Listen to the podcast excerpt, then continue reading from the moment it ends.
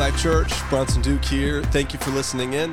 Uh, we are in our Advent series, and what we're doing is we're just preparing our hearts to receive at Christmas. The Christmas season can be crazy, it can be busy, and it can stifle our souls. But what we want to do is we want to prepare our hearts to remember the meaning of Christmas and to receive all that God has for us in this season. Well, I, I want to read some scripture to us. Uh, Callie told me that I can't go long uh, because there are kids in here and they'll t- tear the place apart. And so um, I, have just got a little bit I want to share with you, but I want to read out of the Gospel of John, uh, chapter 1. And this is what it says it says, In the beginning was the Word, and the Word was with God, and the Word was God and he was with God in the beginning. Through him all things were made, and without him was made nothing was made that has been made. In him was life, and that life was the light of all mankind. The light shines in the darkness, and the darkness will not overcome it. This is God's word. Uh, okay, so we're in the holiday season. I don't know what it was like for you guys growing up in the holidays, but for the Dukes, we all like piled in together. Anybody have big families? Where my big family people at? All right, there are a few of you. Who's where's small families at? All right, we love you too, okay? Uh, but for us, what we did is we'd pile in together. We'd see cousins, we'd watch movies, we'd play board games, we'd build fires, we would eat. Amen. My grandma would make her peanut butter fudge. It's the stuff of life. And we would fight with each other because that's what families do, right? When you pack everyone in together, conflict is not far around the corner, especially when you have a bunch of kids and all that stuff. And so one year, I, I was quite the instigator. Uh, one year, my, my sister, baking's a big thing in our family cooking, making candy, whatever. And so my sister decided she was going to bake her first chocolate cake, okay? And so she's so proud. My mom, my mom's doting over her like she's Martha Stewart, like it's the greatest chocolate cake that's ever been made. And so I did what any little brother does. I went and got the Tabasco sauce and I soaked that cake while she wasn't looking. And so I went into the kit, I went into the living room and I waited. And I heard to my joy my sister Leah, who made the cake, enter the kitchen. And I heard her toom, toom, toom, walk over, slice the cake. I could hear the, the fork scrape on the plate as she prepared a bite.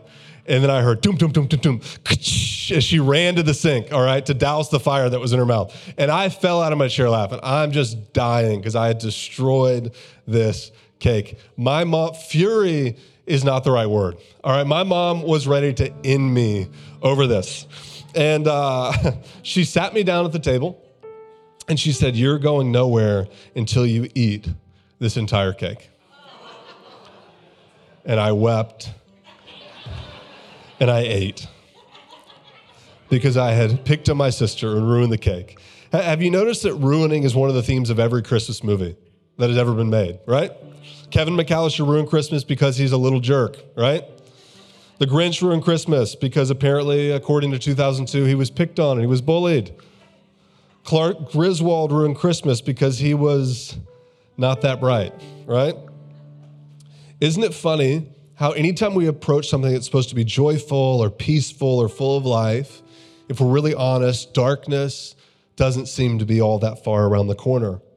This is part of the human experience, especially at the holidays, through harsh words from a friend, through maybe debts piling up or sickness. It can be difficult to obtain and sustain light, right? Gospel of John, in verse 4, it says, In him was life, and that life was the light of all mankind. The light shines in the darkness, and the darkness shall not overcome it. Now, notice, it doesn't say the darkness won't overcome us, right?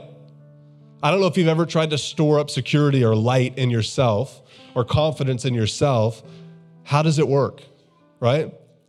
Different things happen, things come against us. It says the darkness won't overcome him.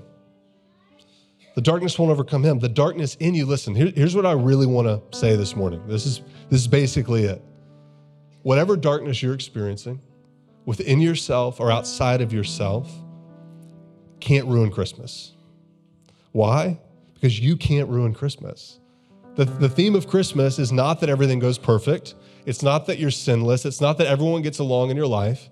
The message of Christmas is that light has come into the world through Jesus to illuminate our lives. Listen, you may feel like your life is ruined right now. like I know there's at least one person in here, whether through emotional situations, relational situations, financial situations. There's too many people in the family at this point, right?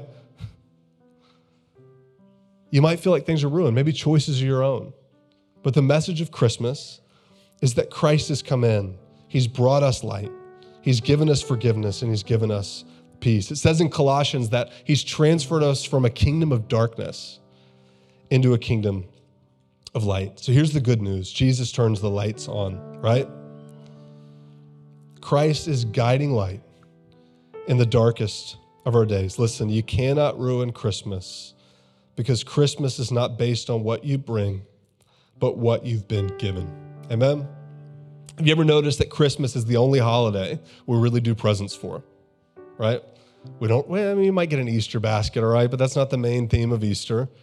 Halloween, you go and you beg for treats, right? But Christmas is a time that something's been given. Why?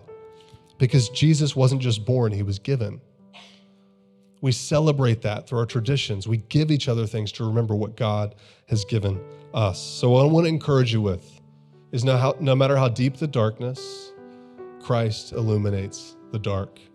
It might feel like death all around you. Christ illuminates the dark. Listen, you may be in a season of joy. I celebrate that with you. That's incredible.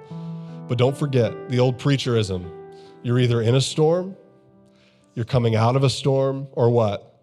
You're headed into a storm. I'm not saying that to be depressing. I'm saying that to be realistic. That is life. Amen. And so if you're if you're in the midst of life's joys, remember, it's not always that way. And what the joy is supposed to point you to, as we talked th- talked about a few weeks, is to Christ. It's to invite us in to worship. You know, a- as we close, I want to I want to point this out to you. It's interesting. Have you ever noticed John's gospel starts in the same way that Genesis does in the beginning, right? What's John telling us? That God, through Christ, is remaking the brokenness of the world and he's bringing us light that doesn't come from us, but comes from him. Have you ever noticed in Genesis that light comes before the sun? Have you ever noticed that? He says, Let there be light before he ever puts stars in the sky. What is God telling us? that the light of the world doesn't come through fire or flame, but it comes from the glory of God. It reminds us of this in Revelation 21. It says, This is talking about our future as Christians. This is the new heavens and the new earth. It says, The city does not need sun or the moon to shine on it, for the glory of God gives it light. And the Lamb, that's Jesus, is its lamp. The nations will walk by its light, and the kings of the earth will bring their splendor into it. Oh no, on that day its gates will never be shut, for there will be no night. The glory and honor of the nations will be brought into it. Listen. C.S. Lewis says this. He says, I believe in Christianity as I believe the sun is risen, not only because I see it, but because by it I see everything else. And so here's what I want to encourage you with simply as we come to the end of this little bit in the service. If you're in a time where you need a guide, if you're in a time where you need light, if you're in a time where life seems cloudy, don't forget to turn to the Lord. If you're not a Christian and you're like, hey, it's Christmas, I'm going to church because I'm with my mom, or I'm going to church because somebody invited me, whatever, I want to ask you, how are all the other sources of light working for you? When the toughest times of light, life hit, is it enough? And here's what I want to encourage you with what Christ brings us is bright hope for today, hope for our future, and joy because we know all that God is doing. The gospel is this that just like my mom made me eat that cake, right? Because of my issues and what I did, the gospel is that God doesn't make you eat the Tabasco soaked cake the mess you have made with your life. the message of the gospel is that God forgives you if you need forgiveness. Christmas is a great time to receive the gift of forgiveness, to ask God to come into your life, and to ask that He comes and brings you hope and peace. I, I want to read this to you. I go through every morning in my devotionals, I go through this prayer book. And I just want to take a moment, if everybody could bow your heads, close your eyes.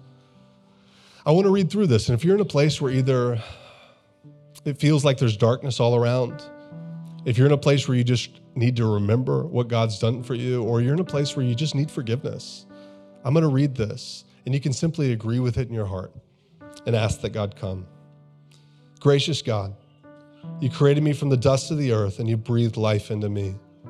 Lord Jesus Christ, you sought out those who had no claim to holiness and who knew of their need for you. Dying, you prayed for their forgiveness, and rising to new life, you spoke peace to your fearful disciples. Holy God, your knowledge of me exceeds what I grasp or see in any moment.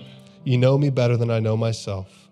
Now help me to trust in your mercy, to see myself in the light of your holiness, and to grant me grace that I might have true contrition, make an honest confession, and find in you perfect forgiveness and remission of sins. God, right now, I just pray for everybody who's here. God, right now, we open our hearts to you. We bring honest confession of areas where we've made mistakes, God, areas where we've ruined things. And right now, we receive the gift of Christmas and ultimately the gift of Easter is that you died for our sins. You gave us forgiveness and light. God, help us walk into this next week, whatever we walk into, with joy and peace because you love us, you came for us, and you died for us. Christ Jesus, we give you all honor, glory, and praise. You are the light of the world. Darkness will not overcome you. We accept your light. We celebrate you right now in Jesus' name. God, I pray for all these people. I pray that they may be filled with the wonder of Mary, the obedience of Joseph, the joy of the angels, the eagerness of the shepherds, the determination of the Magi, and the peace of Christ. Almighty God, Father, Son, and Holy Spirit, bless them right now and forevermore. In Jesus' name. All God's people said, Amen. Amen. Hey guys, thanks for listening in. I hope that this message blessed you and it helps you in your journey with Jesus. If it did, leave a comment, leave a review. Things like that help us spread the message of Jesus. Uh, if you want to connect with us, the best way to do that is to follow us on Instagram at, at NLC Downtown Little Rock to follow along with the life of our church.